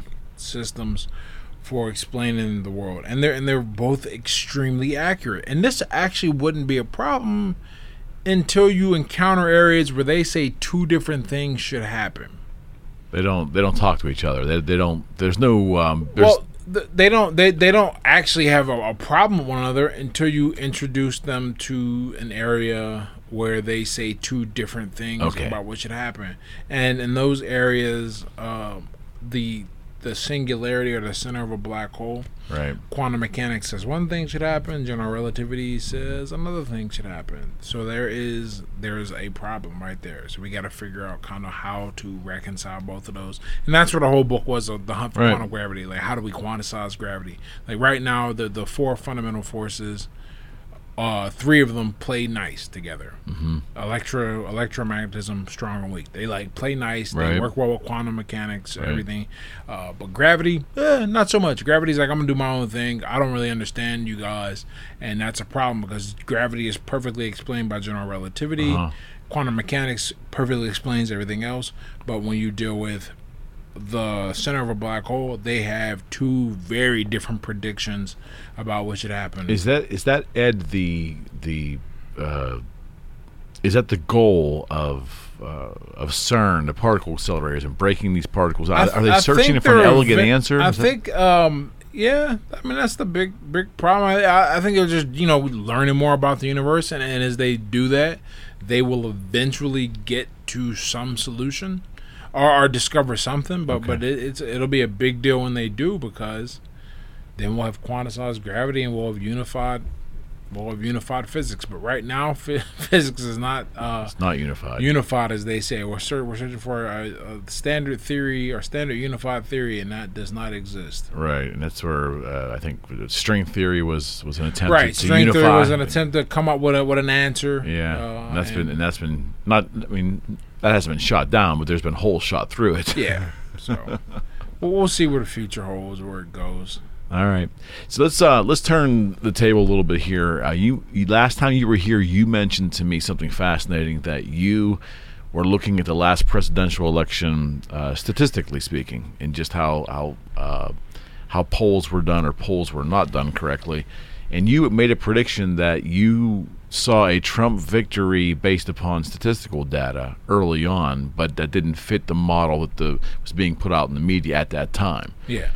Have you paid attention at all now? Now that we're like two months away? No, no. I away? just all I do is look at. I know people. Uh, Mm-hmm. that's how I made my guess. It wasn't even a guess. I just because I have uh, I see so much data because of my position Uh, on social media, and Yeah. I, I get a pretty good pulse on the world. Mhm. And and right now, see, this is this is hard because if it wasn't for the virus, I would say that Trump would win again pretty one sidedly. Okay. Even with all the, the, the unrest, the civil unrest, uh, Mm-hmm. I think it would be pretty one sided. Um, but what the virus did is something that all revolutions have in common. And the only reason everyone talks about America and the revolution, and I always said the American Revolution will never happen if, if you need to have one, right? Or no mo- mo- modern civil war will ever happen. And the reason is simple because life is very comfortable. If you look at the Russian Revolution, the French Revolution, eating bread in the streets, man, living on snow, like uh, that. That's you piss people off. Then they then they're like, all right, it's time for a change. Right. You know, we're gonna go murder the royal family or something like that. Right. Which happened in both instances. Um, why do I bring this up? Because the the virus took away the distractions. And the distractions, some of them are coming back in place, like the movies are coming back, sports are a thing again. So we'll we'll see what happens, where it goes, but it'll depend on how many people uh, turn up to the polls. I I think I think that the people who cared are are still gonna you know go man. I just i don't know. Uh, I, don't, I i can't predict. So so w- without factoring in how many people are gonna go go vote i i still think uh it'll be it'll be trump by a fairly large by by by a less debatable margin this time. Uh only because all the people who voted for him, people don't understand. You know that they because no one wants to understand their their opponent, their enemy. They don't they don't want to do that. And and being being the type of person I am, I know that it's impossible to win without understanding uh, what you're facing, and that's just that's fundamental. Why is it people we don't do that? In all walks of all walks of our life, in all areas of our life, we do not. That takes energy. That is that is not. It is way easier to be angry and way easier to just tell someone they're wrong than it is to try and understand why they're right. One of the cool things I think I think Warren Buffett says it, where he's like, I don't take a position unless I can argue the other position as effectively as they could. Imagine that energy. Instead of just saying you're wrong and I disagree with you, you set out to to not just understand, but see if you can prove them right to argue from their position. Forget temperament. Most people don't have the intelligence to do that. Like it's just not. It's not a thing. That, that's why the smart people tend to be leaders and figure things out. So so and and and the majority of people aren't by definition above average, right? So uh, when you when you look at both sides, I think that the people who voted for Trump are getting exactly what they wanted. Furthermore, the way you you got to look at the unrest in cities from two different you got to look at it from the perspective of of someone who is for and someone who is against uh, whatever they're protesting. And then and then from there you look at well are they doing it in the correct way and then how's the government kind of responding and dealing with it. The media always the media because that's what people see so you got to look at the way the media is pushing it. Uh, the media is I don't know what their agenda is. I don't I don't even claim to, to even mm-hmm. try and care anymore. But what they're doing is they're showing unrest. And they're not doing as good of a job as they think they're doing of tying it to the president. Okay. I think they're they've done they're doing a much better job, and this is perhaps eh, it's all inadvertent. It's it's the Streisand effect. That, that's how he won uh, last time. People don't think uh, is that they are uh, they they're they're showing you know the, the riots in Seattle, the riots in Portland, and they're not making it clear that this has anything to do with the direction of the country they're making it clear that it has to do with the direction of, of, of Black Lives Matter and Antifa. That's what they're saying, right? Uh, the, the people are, are are riding either in support of or behind that uh, or, or under that banner. Whether that's true or not, that's the narrative that's pushed out. Okay. And so everyone who sees that, they either already agree uh they they they either already agree with both sides or they're swayed. And and how are they going to be swayed? Whenever you see mayhem your first thought is why is this happening? I don't want it to happen to me. I mean there's a lot of there are a lot of angry store owners right? And and you know what are they angry at? They're they- they're not they're not angry. They, they don't i don't i don't think people are going. I think the president made X, Y, and Z occur. I think people are going. People are behaving in in this way because of this event, and how do we deal with this event? Now, it'll just depend on how they see that. Uh, but but right now, right now, based on everything I see, I don't think that uh, that, that, that Trump is go- not going to be reelected. And and on top of that, they're they're really they're really making their lives harder uh, with with some of the things in place. I just I just look at things in terms of strategy Right, because I don't I don't have a dog in the fight. I don't Right. I don't care. Yeah. I'm I'm focused on making sure I have enough money, citizenship, and You're freedom. talking to someone across the table who has the exact same mindset. So to me, it's kind of fascinating just to watch. Yeah. not to dwell on, but to watch it. Yeah so so i'll be i'll be curious but i i just i don't think uh i think once again a lot of people are going to be unpleasantly surprised because because the media feeds you one thing Mm-hmm. and it- here's what I here's what I'll tell you this right I read I read BBC Mundo Mm-hmm. the to practice uh, Spanish and they had an article up, an article you never see in the New York Times. Uh, they go nine reasons why Trump could win, and I thought it was so interesting. Okay. that it, was it was just a and and, and different perspective. yeah, and, and their politicals uh, and and reading the BBC Mundo's uh, writing about the, the, the politics in America is very interesting. For example, I mean, because I have no idea about the polls, but they were showing that like there's there's been a late surge, you know, and and but those polls, I mean, they mean nothing. What matters is what people uh, do. But to just see that from an international perspective, everything is everything is um written about kind of neutrally. Here, it's very hard to get neutral news. It's impossible in this country to get. So you just kind of, you just gotta kind of put the put your finger on the pulse, go around and Mm-hmm. read. But but I think I, I think it's going to be a particularly short night because the people who who were going to vote for uh, Trump already voted, and I don't think their numbers are going to be much bigger. Or the people who are going to vote against Trump, I don't think their numbers are going to be much bigger.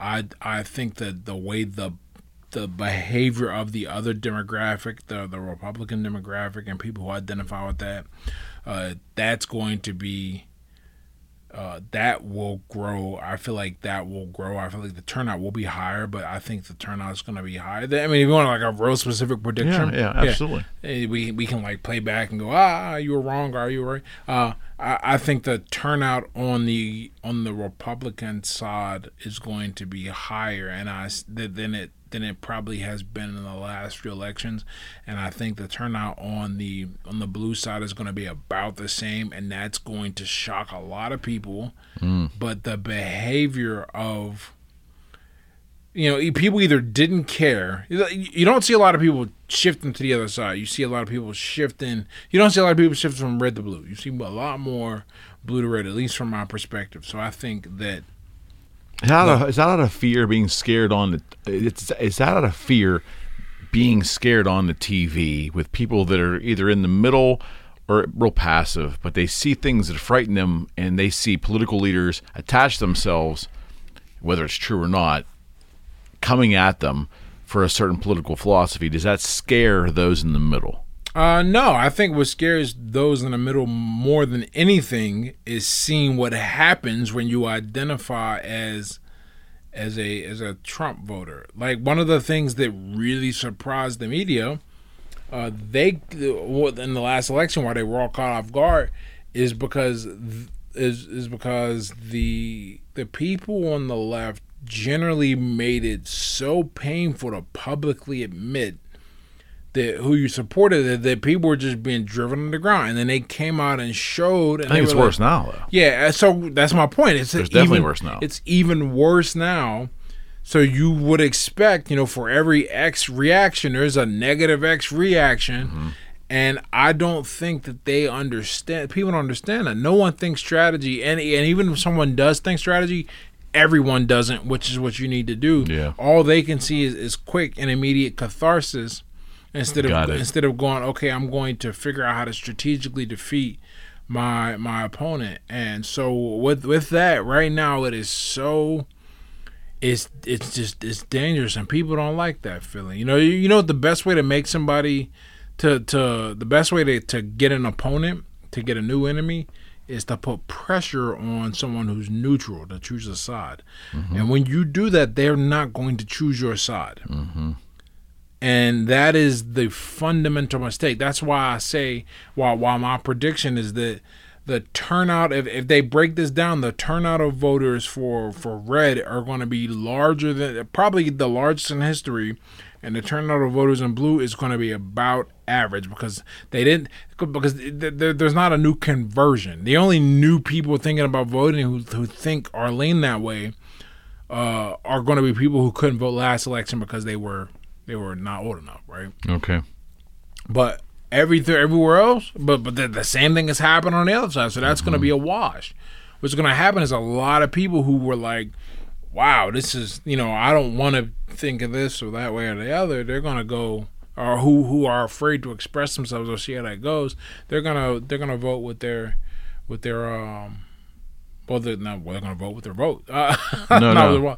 You know what I mean? You- you- the where there has been unrest, it has been some of the bigger cities in the country. Um, uh, and I don't mean protest. Protest is relevant. I'm talking about any any element of the protest that turned violent. Yeah. The protest, I don't think Matter. I think uh, I, I would hate to believe that as a, as an American, but you might be right in this instance. In terms on the political front, they might not matter, but the violence is the thing, and they happened in cities that are already traditionally blue. So from a strategy standpoint, I'm not sure that that really changed anything when you're talking about which states. Exactly. Do, do, do you see what I mean? Like, I Yeah. don't know that that makes a fundamental difference. So, so that comes down to swing states, then, right? There's always a couple of swing states, I think. like Pe- like like Pennsylvania, for example. okay, All right. Um, places that, yeah, I mean, I, don't- I don't think that Oregon or Washington are going to go red or anything. I mean, you never know, but, Yeah. but they're pretty heavy that way. Uh, but that is going to be a really big surprise for a lot of people because so some places probably going to go red that didn't that they weren't expecting, you know, and and not a swing state. Uh, there's another very specific uh, prediction, and I think that because what you just said, that a lot of these places where the where the unrest has been the most severe, or at least projected as being the most Yeah. severe. and and because of the way people lean, you know, typically speaking, a business owner is going to lean red. That's just how it goes. Uh, they're going to be like, "Wow, this is insane," and let me see if I can get some change in. So we'll, we'll see. Uh, uh, to me, it's just it's it's a big it's a it's a big night of of us of seeing how how accurate my pulse is for for reading, or how accurate my eyes are on the pulse of the nation because I have a pretty big sampling in front of me to look at Yeah. with my social media following. Yeah, no question, So no question. if I see something cool or something unique, um, I'll, I'll you know I'll put it out there and say it. But, but right now that that's my prediction, and that's really gonna bother a lot of people. Uh, Yeah. because they're gonna Yeah. see that, and it's gonna you know the polls coming early, man. It's all the places people expect to go are gonna go, and and some places that that they're not expecting are gonna go another way too. Uh, Yeah. The on the on the bigger issue though, Ed, why you know I think we touched on it last time you were here, but I don't know if I told you my thoughts on how I view politics in the social media era. So, like, say MySpace on, let's say the mid two thousands to now. People grab on to a political party or a candidate or their friends that think alike to them. They grab onto it almost like they're rooting for the Yankees or the Red Sox. It's it's like pick my team and my. T- I, mean, I'm, I love the A's. I'm a baseball nut, right? I do. It's not always a, a good life loving the A's, but but the point is, you know, I root for them, but I got it in context. It's, it's, a, it's a baseball game, and, Yeah. and and but I don't think that we as a society, broad speaking, are able to delineate that this is not a sporting event. This is a part of our society. We do every four years and multiple times in between for lesser seats, but this is our government. But how it affects you directly as a human being, we use that almost as a as a crutch or an excuse to not achieve things. Like, and, and my argument's always been like, I did well in Republican uh, administrations. I did well in Democratic administrations. I did well when the Republicans had the House. I've done well when de- I've done well in high tax brackets. I've done well in low tax brackets. It never has affected my unique, small, insignificant life. Right.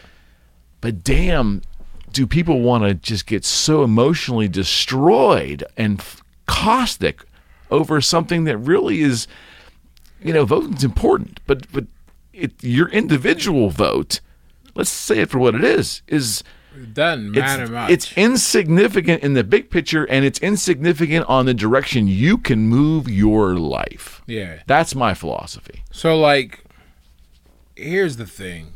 Um I always, you know, I I always say that America's a very young country. We we I mean, we're doing our best to learn from our predecessors and their experience, but for the most part, we were young. I we think we know it all here. yeah, they're, they're, I mean, the sewers in Paris, the, the toilets in Paris are older than this country, right? Yes. Yes.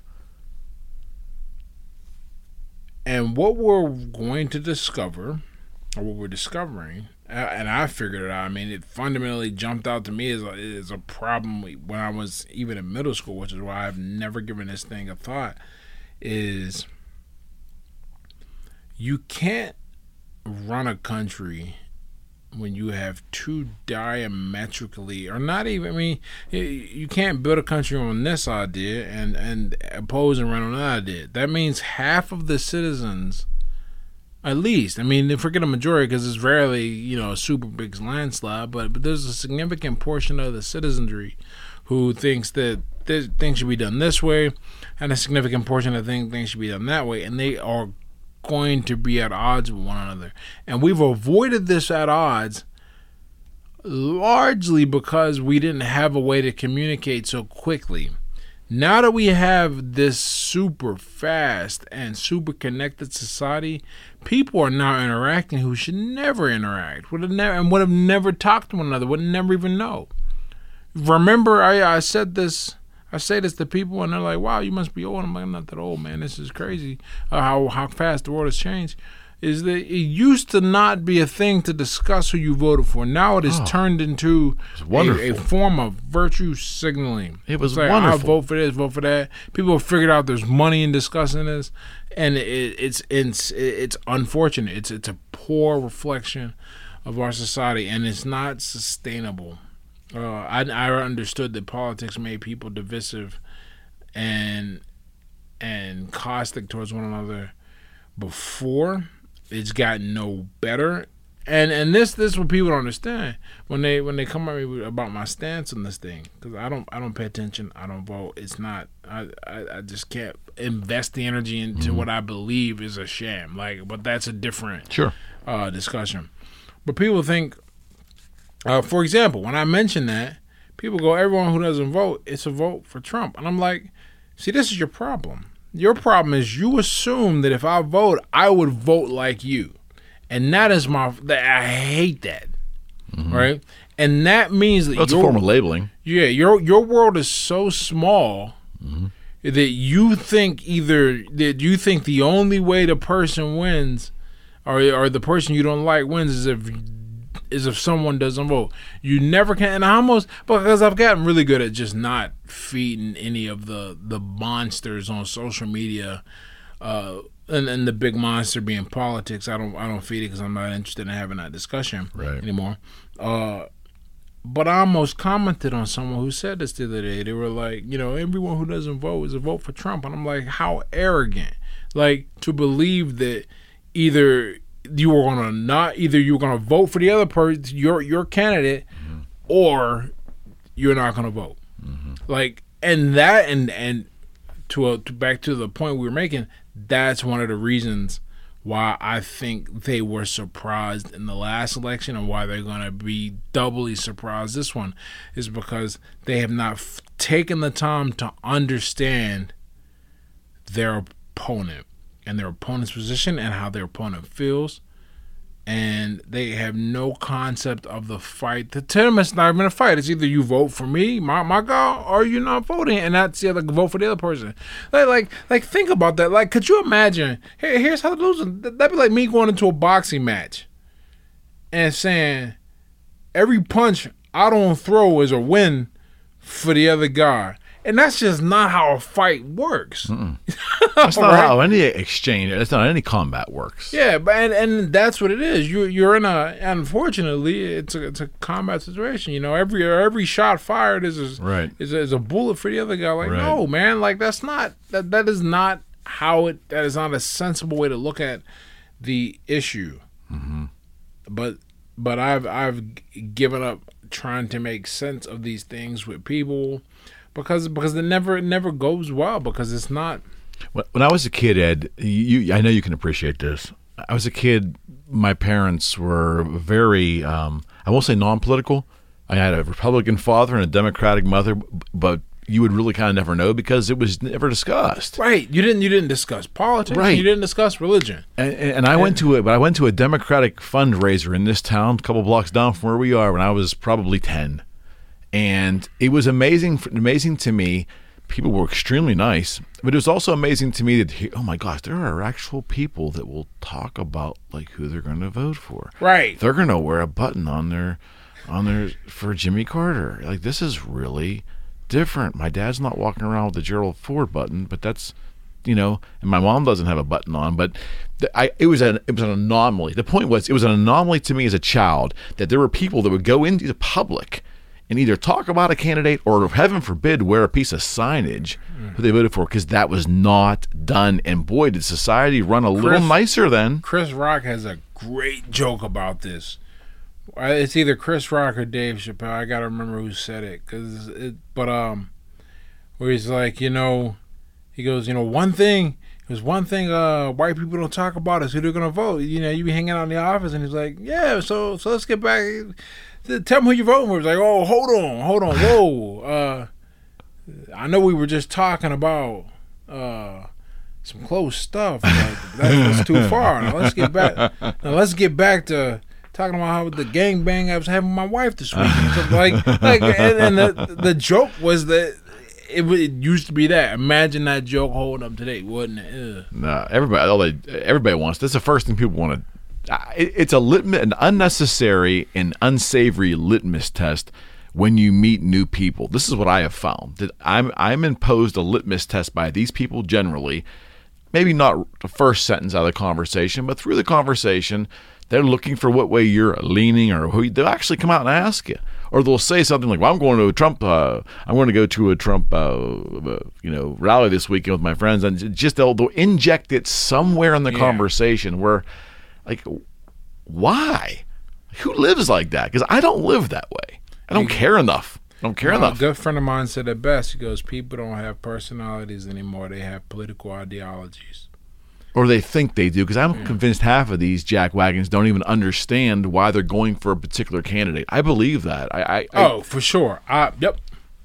One hundred percent. It's just like everyone else, everyone else says I should do it, so it makes it, it's- makes sense to me. yeah it's it's it's really uh, it's funny when i became an adult legally 21 my early 20s i used to think that the thing called peer pressure i was so naive to believe at the time but i actually believed that peer pressure was the term used why us teenagers would end up smoking weed because we would or go drinking behind the church you know? That's peer pressure would do that to you. I didn't realize that that concept of peer pressure is even more exasperated in adults and in this social media 15 year period. Peer pressure is almost wielding an ungodly amount of power with the susceptible yeah.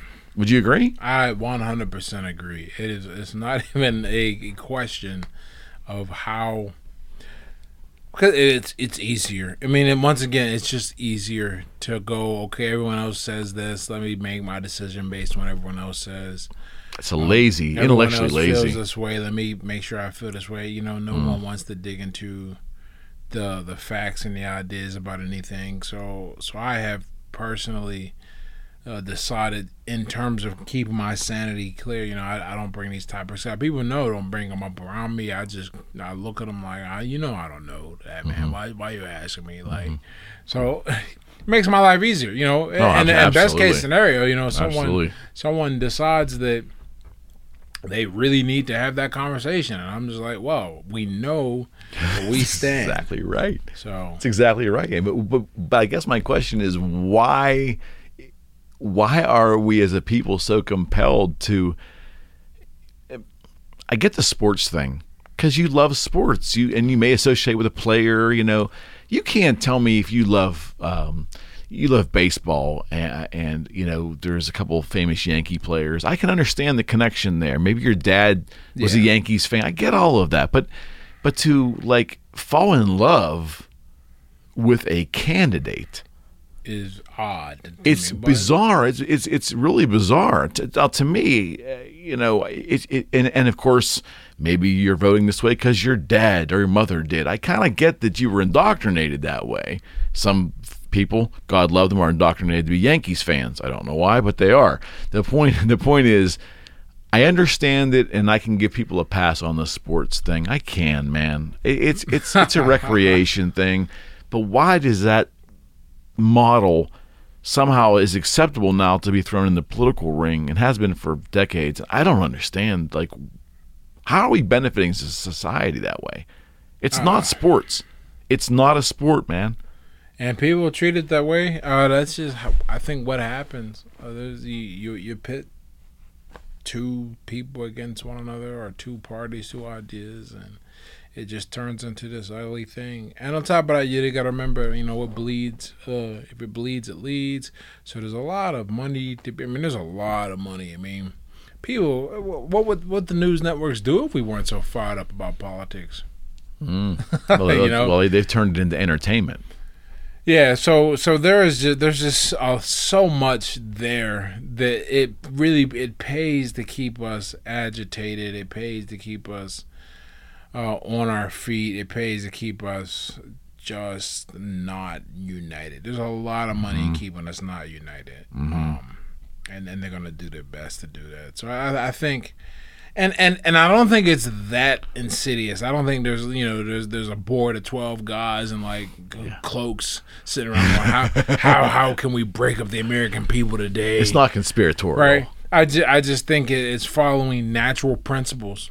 That's all. Yeah. And and unfortunately, without a, some type of check in place Yeah. or some type of discipline, we will degrade to our to our worst form Okay. when presented with those incentives, which is what we do.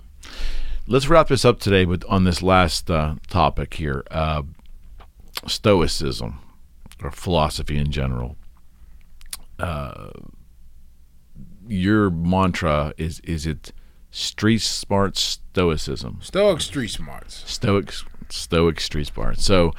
Uh, I'm an amateur at this stuff, so bear with me. You'll probably laugh, but I, I last year or two I really dived into Marcus Aurelius. I dived into Epictetus, the the, the, the Stoics, and it's helped me in the in regards to b- cutting all the bullshit to get to the essence. Because in reality, it's pretty simple.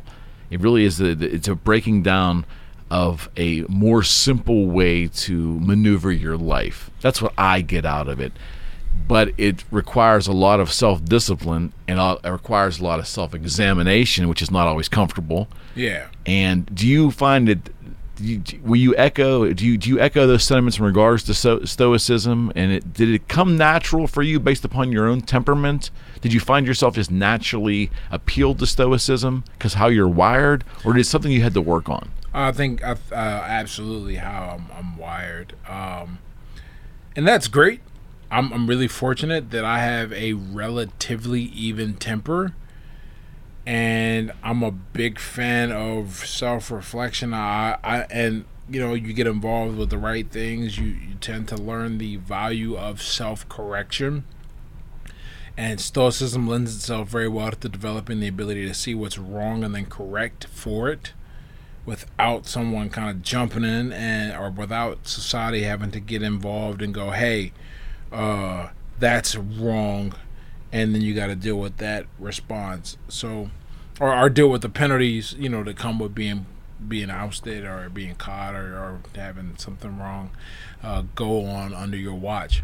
So, I think for me, it it's always made sense. It's always been a smart survival mechanism to be very calm, non-reactive, and and I'm like, okay, well, what do I do with this? And it makes sense. Now I'm in a position to kind of look at a situation, figure out the best move to make, figure out a take on it that gives me that get that gives me some power. You know, a lot of it is the stoicism is this really interesting way of empowerment. It's it's looking at your your situation and going, okay, I can do nothing about this. What what can I do something about my mind, how I perceive it, what I can do, what I can, you know. And then when you change that, you tend to see problems. You eh, well, you you tend to see problems as less severe, and more solutions make themselves available because now you're not looking at it as this thing that is overwhelming and you're not focused on what you have no control over, which is the situation. You're focused on what you do have control over, uh, your mindset, and how you look at everything going on. Mm-hmm. One of the things that popped out immediately, I think it was a book by Ryan Holiday, I might have read, or it could have been um, a biography of Epictetus. I can't remember, but it was a couple years ago. And they brought up the concept of indifference and it was something that I don't think I was ever really exposed to. Is is uh, I don't think I was ever taught that as a child by my parents. It certainly wasn't anything that was shown to me in in, in uh, public school. In that, if I didn't have an opinion on something and I wasn't interested in that, I wasn't required to have an opinion. Right. And wow, was I? Now I think social media as a whole tends to try to disrupt that mantra in society. But if you're strong enough to make that decision and understand it, it's really empowered. I found that very, very empowering. That I don't have to have an opinion on things I'm not interested in or things I, I recognize that I am not, I don't know enough to have an opinion. So why, why pretend or why offer one up? Right. My life got so much easier. It did, remarkably easier in my interactions with people when I just cognitively realized, Ed, that I just either don't care, not informed enough, and I'm just not going to state an opinion because I don't have one. Wow, right. that's liberating. And it's you know, I think people feel like they need to have something to say, and I look at it from the complete opposite. I go, well, how many things can I get away with not thinking about? Because you know, I think I think there's a bit of uh, ego and perception attached to this. It's like, okay, I want to be seen as someone worldly, uh, up to date, and a thinker. And and what you come to realize is you start focusing on what you can control. You start realizing all that stuff is is not only overrated, but it's a really big distraction. Like I, mean, I could not t- be beyond what I read in BBC Mundo or whatever comes up on my trending. I don't know what's going on. Like I don't know what's going on in the world. In the world, and I have no problem admitting that. In fact, I am proud of it because that means I'm using my time wisely. I'm using it on things I can't control. I, I, I actually said something to this effect yesterday on Twitter. I said. Uh, you know, don't worry about the direction the country's going for better or worse. Just focus on, you know, getting a location independent source of income, a job or a skill, learning a few languages or two, and scoping out a country you wouldn't mind living in if you have to leave. And some guy was like, got got mad. It was like, unfollowed. We should be working on on figuring out how to correct these things and deal with you know deal with the problems. And I'm like, look, man I spend my energy on what I can control. I got a finite amount of energy, got a finite amount of years. I'm going to worry about what I can control, what I can do something about. And what I can do something about, I can do something about um, how much freedom I have. I can make sure that I am not subject to uh, certain problems and to be able to get away from them, circumvent them, move around them. I can control my health. I can control my mind. Uh, I can. I, those are the things I worry about building those up, and then from there I, I gradually extend what I have some influence over, which is you know where I live, who I see, who I spend my time around, and all of these are great as a recipe for building a great life. If I spend my energy focused on things that I'm not, I can't do anything about, uh, that is that is, that never makes me like like I don't one is being well informed. I, there's there's one person or there are a few people who, who I know are benefiting from uh, being well informed and up to date, and are all involved in like finances and trading because yeah, it pays to know everything going on. Right. But for most of us, you- you don't get a benefit from it. it it's it's it's a false friend. It's one of those things that people say to feel smart. Oh, you know, you gotta be up to date. Like, oh no, I don't. Like, like, now, but no, t- like, talk to me about how. There, there's an episode of uh, Sherlock. I'm a big fan of the show, and Sherlock is like, I guess they discovered it. Like, he doesn't know like something about the planets or stars, and he's like, how do you? And and Watson's like, how do you not know that? He's like, tell me how it's relevant that I know like about the planets. Like, how does that help me solve? Uh, and and, and something like that. And and and the whole point is like, yeah, we think like when you really think about it, how much of this stuff is just trivia or just distraction? Most of it. Most of our world, I think, is distraction. We've now gotten used to it. Yeah, and and you know, I'm always trying to make sure that I pay attention to what matters, Right. Because I know that I mean, I know one day I won't be able to, uh, or to be gone, or for whatever reason, and I'm just like, you know, I'm not gonna waste my time on things that that don't matter to my ha- to my happiness in my life. I'm not saying they aren't important for somebody in the world, but for me, no, I focus on what I can control, and that will give me the power to actually make a difference, to make some type of to affect affect some type of change. What do they say? You got to be selfish before you can be generous. Right. That kind of deal. I, I got to be selfish with my time before I can be generous with it. If your cause is that, and if your cause is that important, you'll have be put, you, you'll have been putting enough energy into it beforehand. I mean, that's another great way to kind of determine how important something is. Are you willing to put some skin in the game? You know. Mm-hmm. Otherwise, if you're not if you're not willing to go put put some real investment in it, it's probably a distraction. Like Agreed. Totally agree. My friend, this was great. I can't thank you enough. Hey, thank you again for having me, man. I, I uh, really, I'm, I'm happy to come down and chat. Well, I like to do it on a regular basis. Obviously, your schedule is such, but when you can carve out a little bit of time for me, I'd love to have you as a regular guest here.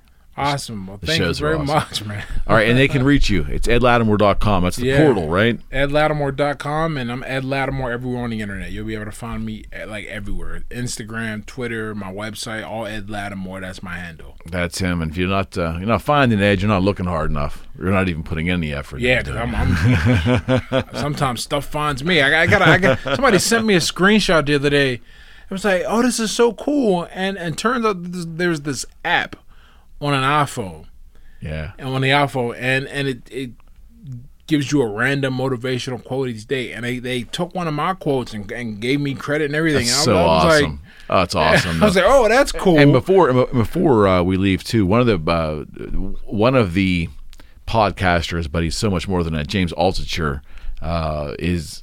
uh, You just completed your show with James, right? And We that's just, coming we soon. just did it on the 12th. He said he said he had a few people to, to get in, and I think he said it will be up in like two weeks. So Amazing. What, what, what, well, actually, that should, if, if that's true, I guess it'll be up sometime this week. That's good stuff. That's good Yeah. stuff. Congratulations, Ed. And congratulations on all your success. It's much deserved. Uh, thank you very much. I appreciate it. All right, friends. We are out.